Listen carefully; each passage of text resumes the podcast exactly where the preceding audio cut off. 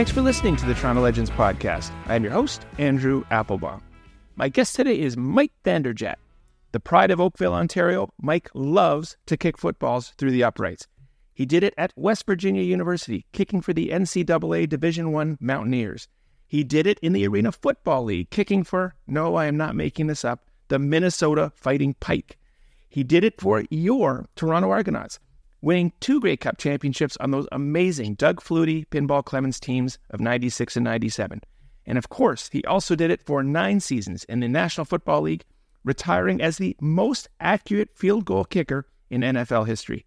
He's got tons of stories along the way, including an infamous brouhaha with his Colts quarterback Peyton Manning and a field goal successfully kicked on the streets of Manhattan for the Late Night with David Letterman show.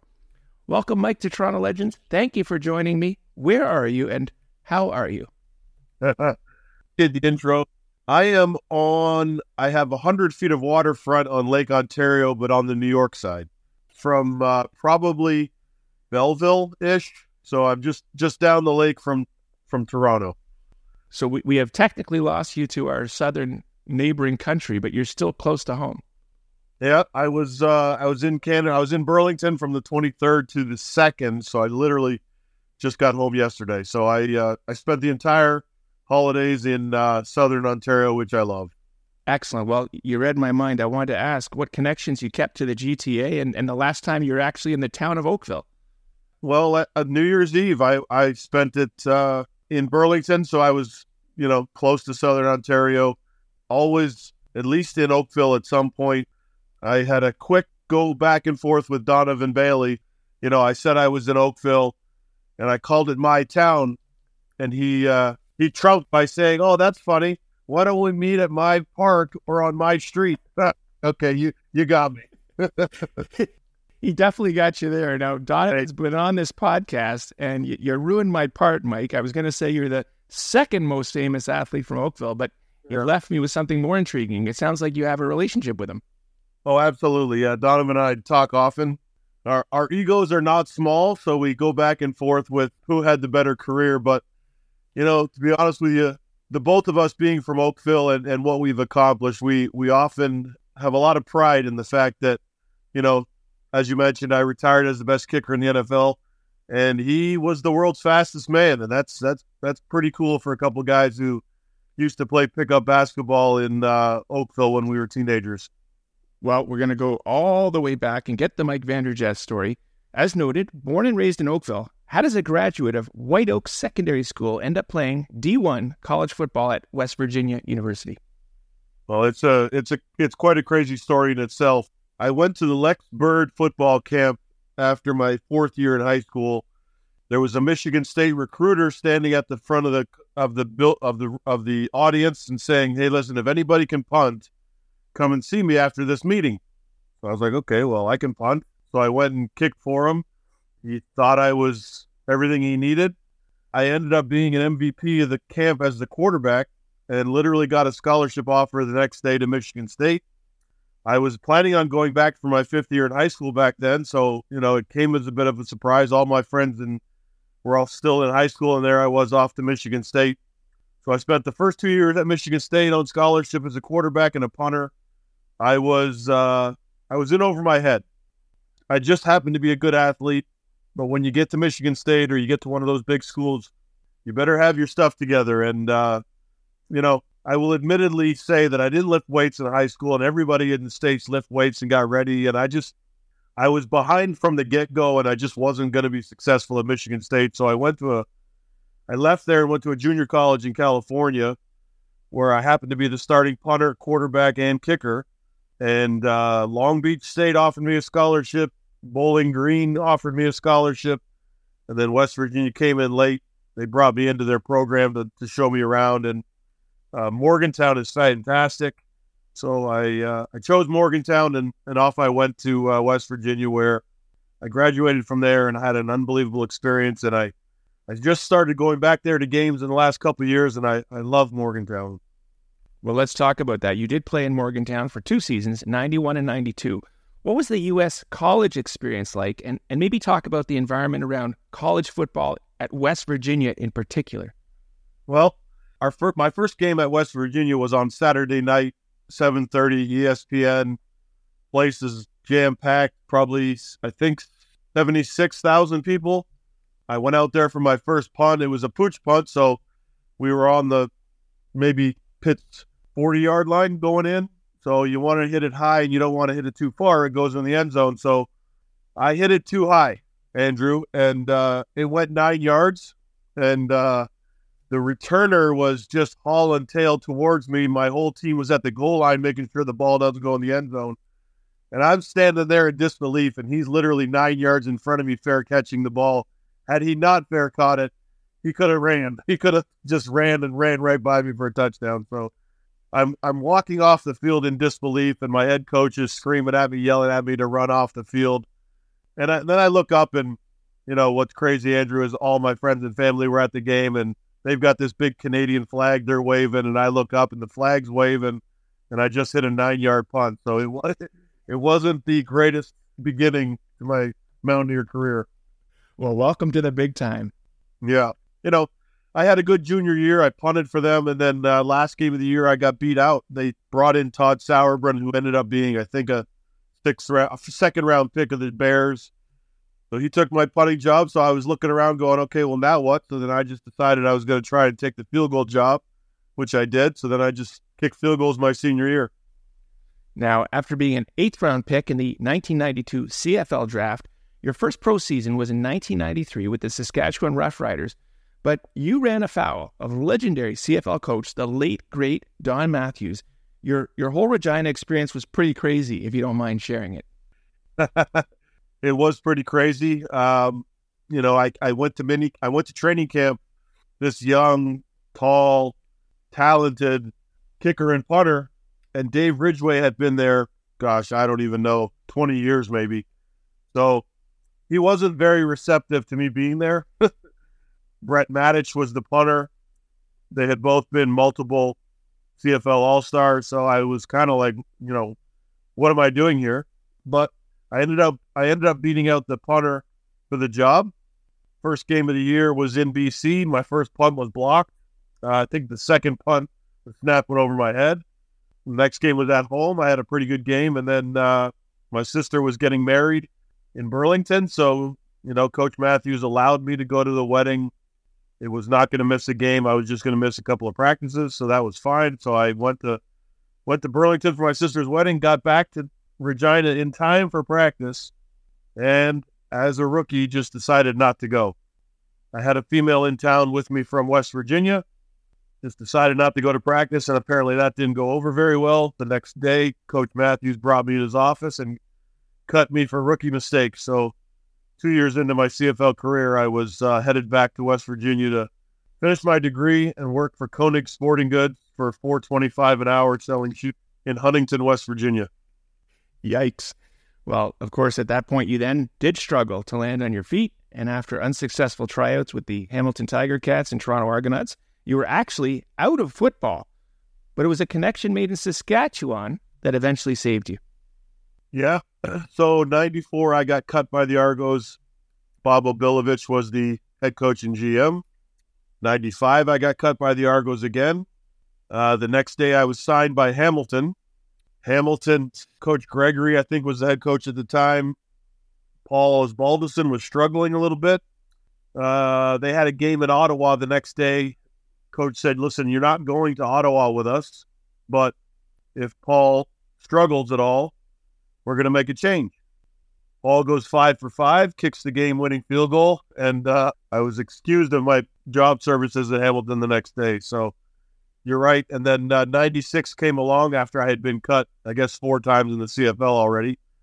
Ray Jauch, who was the offensive coordinator in Saskatchewan when I was there for the few weeks in 93, got the head coaching job for the inaugural season of the Minnesota Fighting Pike, which apparently had a walleye on its helmet. I uh, he said, "Listen, you don't have to try out. I'm just going to make you my kicker. So come up and play for the Minnesota Fighting, Fighting Pike." I was like, "Cool, sounds good." Went to play for them, played two games with them, and then uh, got cut because I kept I kept kicking off into the stands on the side of the arena, not through the net or over the net at the end. So that wasn't good because the other team gets the ball at midfield instead of at the five yard line if you kick it into the net. So that wasn't good. Uh, so I was cut by Minnesota, and then I think a couple days later, this was June, I was then signed again with the Argos. And coincidentally, the guy that cut me in Saskatchewan is now the head coach in Toronto. But Gil Scott was both of our agents. So they, they put the deal together, and I was brought into Toronto. And uh, they had me go against a guy named Rich Fall, who happened to be American. So, no pun intended, I had a leg up on him going into camp because of uh, the fact that I was Canadian. I love the uh, kicker punter humor, getting a leg up. You can use that anytime you want. Yeah. As you note, Mike, the uh, crazy situation, lo and behold, you're back with the Argos, and Don Matthews is again your head coach. But this time, the relationship between you and Coach Matthews proved incredibly fruitful as you helped lead the Argos to back to back Grey Cup victories 96 and 97. You were kicking to perfection as you went 14 for 14 through those two playoff runs. And in fact, Mike, you did win the most valuable Canadian award in the 1996 Grey Cup any good stories from either of those two Grey Cup championships? Oh, yeah. I got lots of stories, Andrew. So I'll start with the fact that preseason 96, when Rich and I were competing against each other, we were alternating kicks. And uh, the Hamilton game in 96 in preseason went into overtime. It was not going to be my turn next. It was Rich's turn. So I thought my game was done. I had my jersey untucked and I was just kind of hanging out, chatting with the boys. Coach Matthews comes over to me as we're driving down the field for the game winning field goal. He says, Hey, by the way, this next kick is yours. I was like, Okay, wow. All right. So uh, we get into field goal range. Doug Flutie is in his first year in Toronto. He's obviously a CFL legend. I am an extremely nervous Canadian who's been cut all over the country. And I'm going out there for a 38 yard field goal to you know, beat the Hamilton Tiger Cats. And yes, it's preseason in Canada, and yes, it's the CFL. But, you know, when you're trying to get a job in this business, it was extremely nerve wracking walking out onto that field, not only for the kick, but, you know, it's your job. And, you know, the greatest CFL player in, in history just drove the ball down the field. And he's looking up at you going, hey, make this. It's a little bit of a chip shot, so I'm not going to take a whole lot of credit. Doug got me in a position where it was a little easier, so can't complain. So it was a big kick. I made it. Um, they cut Rich the next day, and off I went into the 96 season, which to this day, the 96 and 97 teams that I played for in Toronto were some of the best times I'd ever had playing football. Um, Don Matthews was an awesome coach you know, crazy enough, when I played again in, nine, in 2008, he came in and coached us again at the second half of the season. But back to '96, it was uh, it was a great run. You know, you mentioned that uh, I was the Canadian MVP, maybe one of the greatest games I've ever played. And uh, the the funny thing about that is two things. I, I took the Grey Cup to a to a bar in Oakville. I was letting everybody drink out of it. I was having a good old time uh, end of the night comes and I can't find it. So when I say I've won two Grey Cups and lost one, but I've only been in two, you're wondering how in heck how to, how have you won two and lost one, but you've only played in two. But anyway, I went home with a girl to Mike O'Shea's house, and uh, the next day the police called and said, "Hey, by the way, I think we have something of yours." And uh, a couple of college kids at Sheridan College had taken it to a friend's house, and she woke up in the morning and her grade the Grey Cup was in her kitchen. So quite something. But uh, you know, and then 90, 97, I went four for four in the Grey Cup, and Paul Masotti was the MVP. And 96, Doug won a truck, and I won two tickets anywhere Canadian Airlines flies. 97, Doug wins a truck again. Paul Masotti wins two tickets anywhere Canadian Airlines flies, and Doug gives Paul his truck. So I'm like, hey, Doug, you know, I went nine for nine in two Grey Cups. You know, where, where's my truck? But uh, obviously, it, it, worked out. I, I, had eight or nine workouts in the NFL after those two seasons, including obviously Indianapolis. Well, obviously, is uh, understating it. You were a CFL All Star, and after that '97 season, you departed for the NFL as a free agent. Who, as you know, you're on top of the kicking world. Eight different teams invited you to tryouts. Multiple teams made you significant financial offers Mike, how'd you end up signing with the Indianapolis Colts?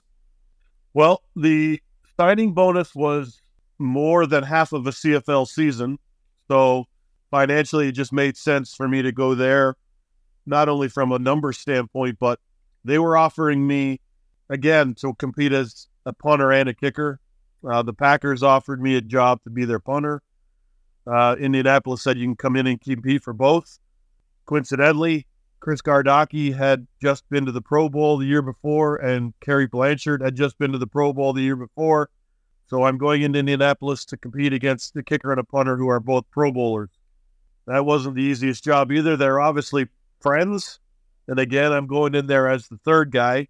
So it was uh, it was an odd situation. It was difficult at the time. Uh, Jim Mora was in his first year in Indianapolis, and ironically enough, Cary Blanchard was cut by Jim Mora when they were with in New Orleans together. So I feel like I had a bit of a again a leg up because I hadn't been cut by Jim Mora a couple of years ago in, in New Orleans. So and uh, Bill Polian was in his first year as as the new guy. And generally speaking, Andrew, in in sport, if there's a new GM, he wants to put his mark on the team and be able to bring in his guys. So again, I think that was a bit of an advantage for me. I went four for four in preseason, you know, and you're sitting in your hotel room waiting for that phone call to either say, Hey, we're going in another direction or, you know, you're our kicker. So uh, as I sat in a hotel room in Indianapolis, the, the phone rang and I think it was Jim Mora that called and said, Hey, listen, we're going with you, we're going with you to start the season. And what you take away from that, Andrew, is we're going with you to start the season doesn't mean you're our kicker for the next 16 games. So I've always said that I treated every kick as if it was my last in the NFL. You miss this one, they could they could go make a change at any at any minute. So I literally made sure that every kick is uh, was extremely important to me, and um, I, I, obviously I wanted to make as many as possible. Well, it's definitely a business. It's quite clear from your stories. Now, Mike, you went on to play eight super successful seasons in Indianapolis, but I would be remiss if I did not ask you about your infamous dust up with Peyton Manning.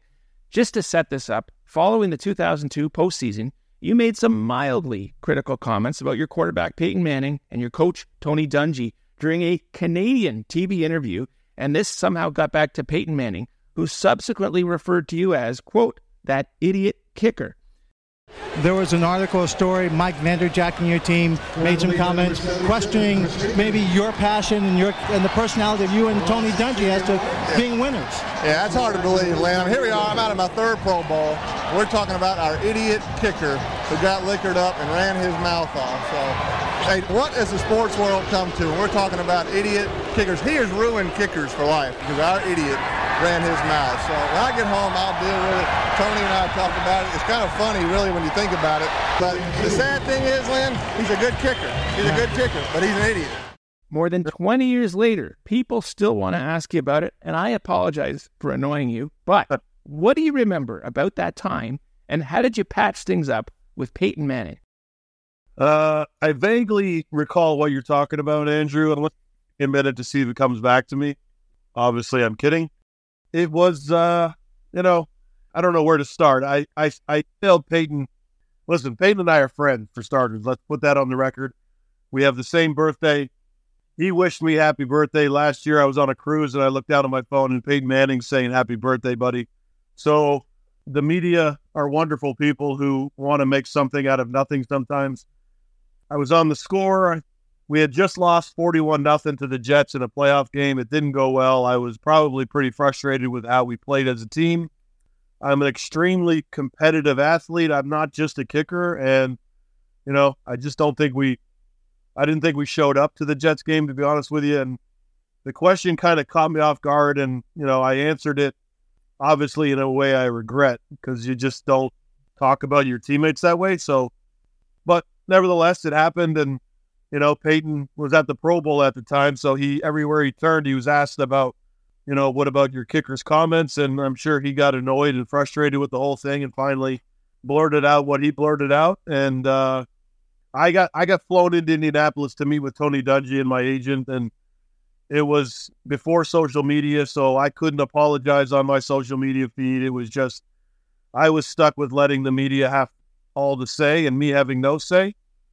I'll tell you that uh, I'm up for a job interview that I that I can't tell you what it is, but I'll tell you that two of my three references are Tony Dungy and Peyton Manning.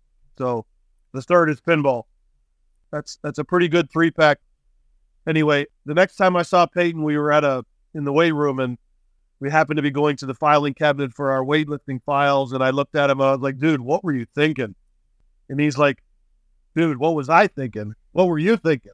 and I was like, yeah, good point. So uh, we buried the hatchet pretty quickly. We we played four more years together.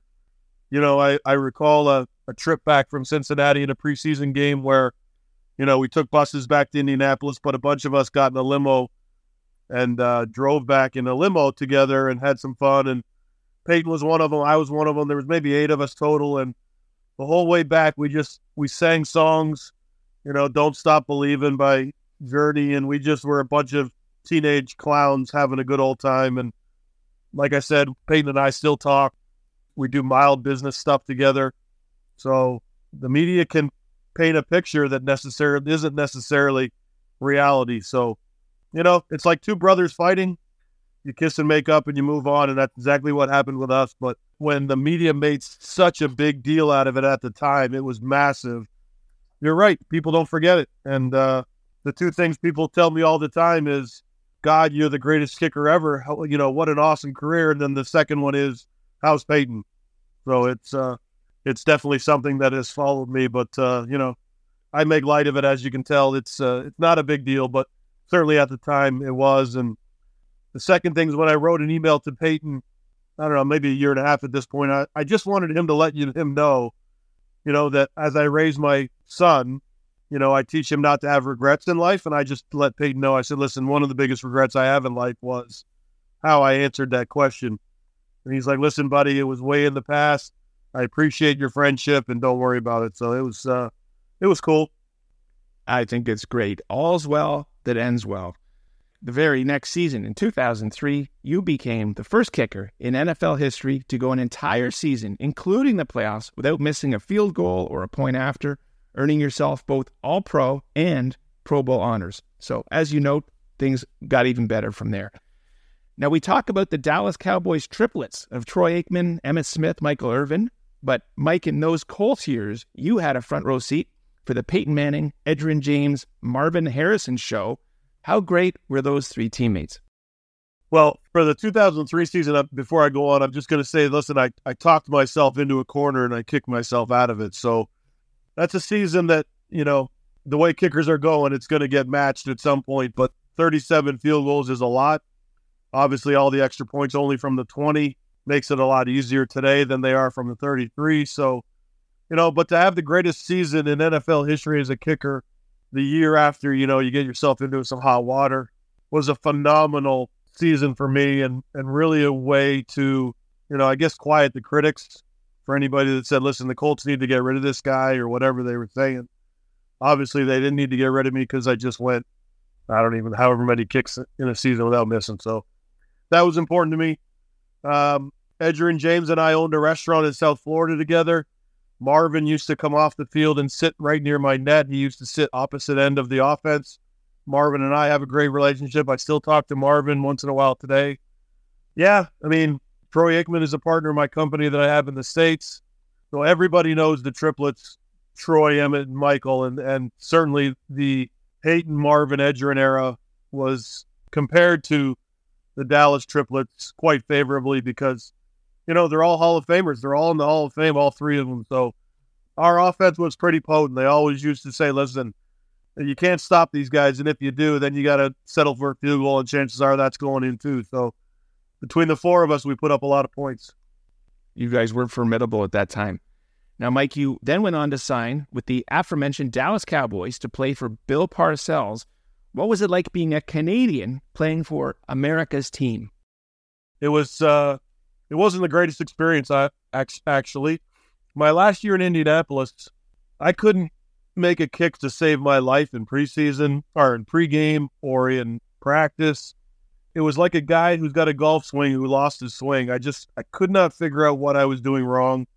I missed two field goals in the entire 2005 season, including the Pittsburgh one, and I have no idea how I did that. So had Dallas worked me out before they before they signed me, they probably wouldn't have signed me because I signed a great contract in Dallas, but didn't make it past Thanksgiving in the first year because I just wasn't very good. Bill Parcells, coincidentally, one of Bill's most famous comments are, "You are what your numbers say you are."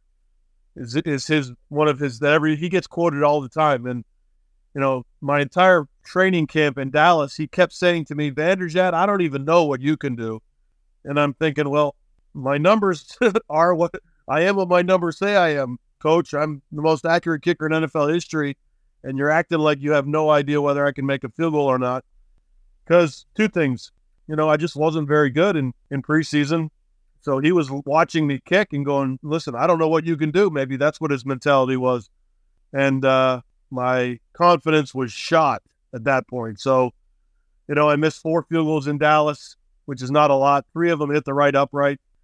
So what I was doing was just a technical glitch that kept pushing the ball to the right, and I couldn't figure it out. And uh, we had just played on Thanksgiving Day against the Tampa Bay Buccaneers. I made my kick. I had only one field goal attempt. I made it. I made all my extra points. I kicked off, had some touchbacks. The next day, I was playing golf on the Dallas Cowboys golf course, and I got a no caller ID. I answered it. It was Jerry Jones, and uh, so Jerry's like, listen, we're going in another direction. And I was like, okay. And it was actually a relief. You know, I I went home, got in the hot tub, smoked a cigar, and was thankful that I was no longer having to go kick footballs on Sunday because, you know, I just had zero confidence in what I was doing at that point. Well, Mike, at that point, you did retire from the NFL as the most accurate kicker in history at 87%. You had scored over 1,000 points but in 2008, you decided to return for one final CFL season with the Toronto Argos. Why did you choose to return to Canada to play in Toronto? Well, I, in 2007, I had I had some workouts. I think I I tried out for the Saints twice. I tried out for the Jaguars once. I tried out for the Giants and Chiefs. So I think I went to five workouts. They were looking for new kickers. I went there again, I hadn't really fixed anything, so I was in I was in the door just because of obviously who I was and what I accomplished. But you know, when you got three or four kickers you're competing against, they're all really good. So if you're spraying it around a little bit, they're not going to keep you no matter who you are. So things didn't work out in 2007. 2008, I had a house in in uh, Milton and uh, hadn't sold yet. So I was like, listen, I, you know, it's it was expensive and I could go to Toronto and live at home and make some money and sell my house at the same time. So it just became, it was just a good financial opportunity for me to just go home and, you know, lay my head in my house at night. I was living in Florida primarily. So to be able to go home to a house that's sitting there with 13,000 square feet, ridiculously, by the way, I, uh, I figured I might as well. So that was the reasoning. I want to ask you more about that house in Milton since you brought it up as most listeners know, Milton's about 45 minutes outside Toronto. You had a very unique backyard feature that made you, you a very interesting neighbor. Mike, do you want to talk about your interesting house feature? Yeah, it was to the side. So as you drove by my house, you could you could quite easily see my lime yellow NFL uprights I had in my yard with a big net massive net behind it. The Colts actually sent the equipment guys up to install that. So that was kind of cool in itself. They came up, stayed at my house for a couple days, put the uprights in. 13 acres. Uh, my, my house was a compound. So, you know, funny enough, I was out getting the mail in the morning one day and people, I think, were walking by or driving by and they stopped and they're like, Does Paul Osbaldiston live here? I was like, Yeah, no, Paul Osbaldiston does not live here. So, um, it was quite the feature. I still get asked about those uprights all the time. If you're enjoying this Toronto Legends interview with Mike Vanderjagt, please check out the more than 200 additional episodes available anytime. We got other gridiron greats, including Michael Pinball Clemons, Mike Morreale, Jim Barker, Adam Rita, Bill Manning, Bob Nicholson, David Cynamon, and Mark Cohon.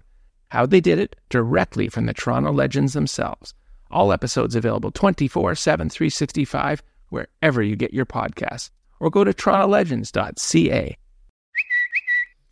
Mike, you are also a noted Hollywood actor. In 1998, you appeared in a Walt Disney TV movie called The Garbage Picking Field Goal Kicking Philadelphia Phenomena, where you were the place kicking stand in for the Eagles kicker, played by noted thespian Tony Danza of Taxi and Who's the Boss fame. How did this uh, movie appearance come about? Uh, it was ninety. It was ninety seven. I think I was still playing with the Argos. The uh, the movie was filmed in Hamilton and at the Sky Dome at the time. You know, I, I think they probably asked some of the local football teams if there's anybody that wants to help. It was the off season, I believe, and they specifically needed me to, you know, if the ball needed to go through the uprights, you need to kick it and make it. If you know, if the ball in the movie needed to miss, you needed to miss it for them. So I did all the kicking for the movie. I was in some of the scenes as a as a receiver, uh, jumping jacks in practice as the movies get made, or sideline of the of a game that they were filming to be on the sideline. It was pretty cool, you know. Obviously, Tony was uh, the main guy in a Disney movie. Not a whole lot of people have seen the movie, but uh, it was it was fun to film, and it was obviously an experience that uh, I quite enjoyed. Do you still get residual checks today? I do not. No, I think we got seven dollars an hour. I actually tried out for the kicking job. The the guy that Tony goes against. They asked me to to come in and audition, so I went in and completely blundered it up. I was it was awful in my and I, I got a pretty good personality, but I, I, I was a deer in headlights at that time. So clearly I did not get the job as the backup kicker, but uh, was was able to still be part of the movie. Well, another great experience was your David Letterman appearance in January 2006, after a very tough playoff loss to the eventual Super Bowl champion Pittsburgh Steelers, you appeared on a very lighthearted segment of The Late Show with David Letterman, during which you literally kicked a 46 yard field goal outside their Manhattan studio, with Letterman, who was an Indiana native and a huge Colts fan, serving as your ball holder. How'd this all come about, Mike? I think they contacted the Colts. They wanted me to come on the show after the kick again, it was my second miss of the year. I it was the year that I had no idea what I was doing. So I would have been more surprised if that kick went in than if it didn't. So it, uh, it was just one of those years that a story that maybe not to be people know is ironically, as I was walking over to the stadium that morning from the hotel, I grabbed the door to the, the RCA Dome to go in and I was listening to my iPod and the song Blaze of Glory from Bon Jovi came on my iPod, and I actually was like, "Oh shit!" Going down in a blaze of glory as you grab the door handles to the as you go to a playoff game is not a good sign.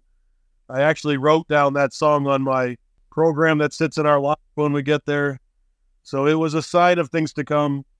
But uh, it was an unbelievable opportunity at the end of the day to to sit in the chair on David Letterman is uh, obviously one of those things that you get in life that you have to take advantage of. So it's although it wasn't the best way that I got on the show, you know, I still sat in the chair with David Letterman. I got a couple of laughs with some of the things I said, and you know, like you mentioned, we went out on this, a block from Broadway. they had brought out upright. They put the ball back to 46 yards, the same kick that was from the game, and I made it with David Letterman holding. So we joked that maybe it was the hold the reason why I missed because if I can make it with Letterman, why couldn't I make it with my holder? But actually, I brought my holder, my holder and long snapper came with me to Letterman, so they were standing. I have a I have a picture in my phone with Letterman holding with um, two of my closest friends from the Colts in the background, so it was kind of cool. I have to ask if you're a fan of Seinfeld. Uh, you may recall that uh, Elaine's fictional boyfriend on Seinfeld had trouble deciding whether to focus on the importing or to focus on the exporting, I want to ask Mike if you preferred place kicking or punting. Well, yeah, uh, he was uh, he was importing potato chips. I think I'm a Seinfeld fanatic, so we can talk Seinfeld all day. But um, I coined the phrase "punt for show, kick for dough," similar to driving for show and putting for dough. You know, you're out there whacking punts around. Punting, I think, is the easiest job in pro sports. You know, you can miss hit it, it still goes 40 yards, nobody cares. Field goal kicking obviously is a lot more pressure than punting. You have a lot more effect on the game. And as a guy that grew up playing pretty much every sport in Southern Ontario, I played for Oakville AAA hockey, I played for Oakville soccer, you know, basketball, track, all of those things. So, fondest memory, one of the fondest memories I have in a Miami Dolphins game is we were tied at 31, three seconds left in the game. I'm walking out to kick a 53 yard field goal to win the game. And, you know, Jim Mora is our coach. Jimmy Johnson is the Dolphins coach. Peyton Manning is our quarterback. Dan Marino is their quarterback. And here I am walking on the field to decide this game. It's one of those moments you're like, look at all this. All this came down to me. You know, you got Dan Marino and Peyton Manning competing against each other, yet I here I am going to kick the game winning field goal. So I think field goal kicking allowed me to put my stamp on a game in whatever way possible. So I prefer kicking, although, like I said, punting is a lot less stressful. I can see that. Now, you're the best person to ask. For the layperson, Mike, what is the secret to successfully kicking a football? Well, obviously, first and foremost, you need technique. You need to be able to do it. But you got to walk out there with confidence. You know, everybody's like, oh my God. I, I think in the last couple of years, I've had so many conversations about field goal kicking. A field goal kicker in the NFL is probably the most pressure packed position in all of sports. I'd be hard pressed to find something more pressure packed than an individual position in a team sport like goaltending for hockey, for example, or pitching in baseball. But as you walk out in the field in a field goal to kick a field goal in an NFL game, uh, quick story last game of the year, the year that I didn't miss, we were driving down the field to score the game winning field goal. The game was tied. You know, I had made 40 in a row already. My next kick was going to be 41 to break the NFL record. The kick was going to win the game. The kick was going to win us the division. The kick was going to win us a home playoff game next week, which I was told, I don't know how, that City of Indianapolis would earn $14 million in revenue if we have a host a home playoff game. So as we're driving down the field, I went over to Rob Morris, our starting middle linebacker, and I was like, "Listen, this you know this next kick is to break the NFL record. It's to win the game. It's to win the division, and it's to win 14 million dollars for our city. Do you want it?" he's like, "No, no." I was like, "All right, I'll go." So you know, you have to have confidence in what you're doing in order to be successful in that league at that position. You can't be wavering. You can't be nervous. You can't think, oh my God, what if I miss? For me, when you're really good, you know, you know the ball's going in. So people are like, oh my God, how could you do it? Well, because I knew the ball was going in. That's how I could do it. So, you know, like I said in my last year, when the, when you start worrying about the ball not going in, that's when your problems arise. But uh, if you're successful and you're confident in what you're doing, those are the biggest things you have to you have to be able to handle is the pressure, obviously. But uh, you know, if you grew up playing soccer, you got a leg up on anybody who didn't grow up playing soccer to become a good field goal kicker. So I had such a such a high soccer background, being able to kick field goals was just kind of natural. And when you talk about having it in your genes and seeing it in your house, this is your big chance to brag, Mike. I understand your son Jay has followed somewhat in your footsteps onto the football field. Yeah, he uh, he was a quarterback he had a scholarship to a Division two school in Ohio, uh, so he got a free education. He actually was going to go play for the University of Carleton last year, coincidentally, and get his master's. So I got him the starting quarterback job, and then uh, I sent the special teams coach Mark Nelson, who coincidentally coached for with me with the Argos in '97, was a special teams coach in Carleton. So I said, "Hey, Mark, here's some film of my son kicking and punting, just in case you know something happens and someone gets hurt or we, we want to do something fun on third down, we can punt. Next day, Mark comes up, sends me a text. He goes, Hey, by the way, your son is our starting punter and kicker. so I guess what he showed them on video was good enough to. So he was going to go there and be the starting punter, kicker, and, and quarterback. But him and I were driving to the Rochester PGA Championship this year in May in Rochester and I said, "Hey, listen, have you been talking to Carleton and, and making sure that you're, you know, all you're ready to go here pretty soon?" And he's like, "Dad, I'm not going." I was like, "Excuse me?" He's like, "Yeah, I just don't love it." I was like, "Oh, okay." So that was pretty disappointing, but you know, he just he didn't love it. Like, you know, and his football experience wasn't wasn't as great as mine, I guess. So I think he got discouraged by how he was treated through his career and I think he just wanted to forget about it and move on. And I'm sure to some extent he probably did it to satisfy his dad. So to be the son of a, I don't want to say an NFL legend because I certainly don't consider myself that, but to be the son of a guy that was successful in in pro sports, probably harder than people realize. It is a lot of pressure. Of course, we all have to find our own path and our own way. But Mike, I understand you are still coaching young kickers. Do you still have your kicking school brand, Team Vandy 13? yeah, it's it's almost word of mouth. I don't really advertise and I don't, you know, try to do a lot on social media. I don't even run my social media. I've got kicker and punters dads that do it for me. I've got three guys in the states actually right now. Grady Gross, if you watch uh, the Washington Texas game, they kept talking about the kicker for Washington who earned a scholarship because he won the Apple Bowl in Washington against Washington State. And they gave him the scholarship in the locker room after the game. That's Grady Gross. He's from Scottsdale. I coached him through high school. Great kid, really good kicker. Austin McNamara is the punter for Texas Tech. He's a five time All Big 12 He's going to compete in both bowls, senior bowl here. So he's uh, he's going to end up in the NFL. He's my guy. We've got a kicker for NC State, Brayden Narveson, who's an All American, who's going to play in one of those senior bowls too as a kicker. So those are the big three. I've got other kid scholarships. I've got a kid at Medina where I coach now in Medina, New York, uh, Cole Callard, who's going to be a senior this year, who's in the you know in the same lines as those guys. He's he's a Division One kid who's really good, great kid, and, and he's going to play on Saturdays as well. And I coach special teams for Medina High School, so I'm there every Friday night making sure that we we kick and protect and cover and you know return and all that good stuff on uh, on fourth down. So I absolutely enjoy being around kids, and the competitive spirit is alive and well in me. And I just want to, you know, when I first went to Medina and I talked to the head coach Eric Valley, who actually was just Buffalo Bills coach of the year on Sunday, so Shout out to Eric. But uh, when I went and met with him, I walked up to the school and I was just like, "Hey, I'm Mike Vanderjagt. You know, I'd like to help out with your program." And the principal said, "Yeah, well, Eric's in the in the, down in the weight room, and here's how you get there." And by the time I had got to the weight room, Eric had already been told that I was on my way. So he was just like, "Is this really happening? Am I really having an all-pro kicker walk into my weight room saying I could I want to help out with the program?" But one of the first questions I asked Eric was, does winning matter to you?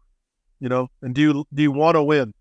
You know, because some programs just kind of go through the motion, but little did I know that we went ten and one last year. and I think we went ten and one this year or whatever. But great program, great program to be a part of. We played at Bills Stadium this year in their regional championship. So, you know, even then there's a little bit of an NFL connection that the fact that you're playing in a stadium that although he's a Bills fan, he doesn't like the fact that I kicked a 45 yarder to beat Buffalo one year. So I throw that at him every once in a while. But to answer your question long windedly, yes, I, I still am part of uh, coaching.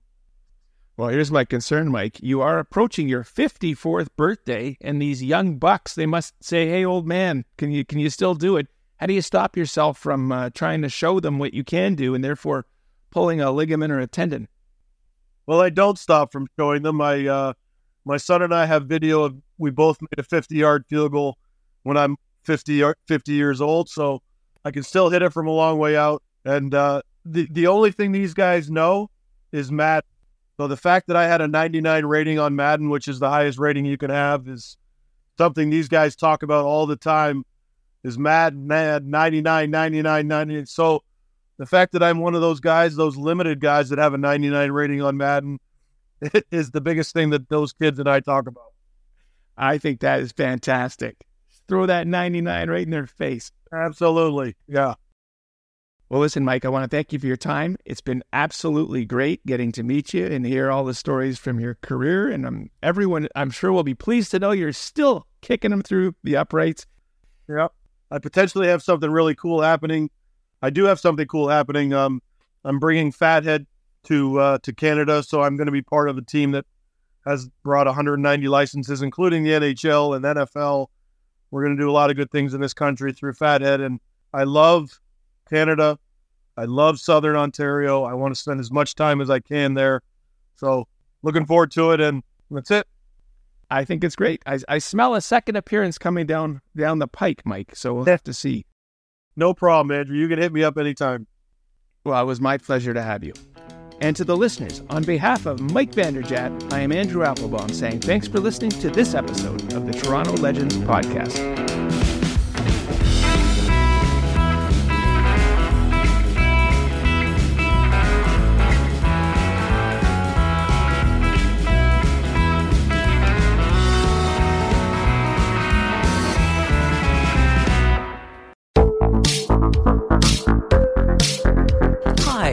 Connie Thiessen, the host of Broadcast Dialogue, the podcast. We focus on Canada and the challenges facing Canadian radio and TV, as well as highlighting those moving the industry forward from podcasting and streaming to new broadcast tech. Check us out at broadcastdialogue.com or your favorite podcast app. I'm Andrea Askowitz. And I'm Allison Langer. And we are the hosts of Writing Class Radio, a podcast, but we are so much more. We have writing classes. So if you are looking for live online classes where you can join a community, write to a prompt, get feedback, and get better, check out all our classes at writingclassradio.com. And listen to our podcast wherever you get your podcasts and at writingclassradio.com.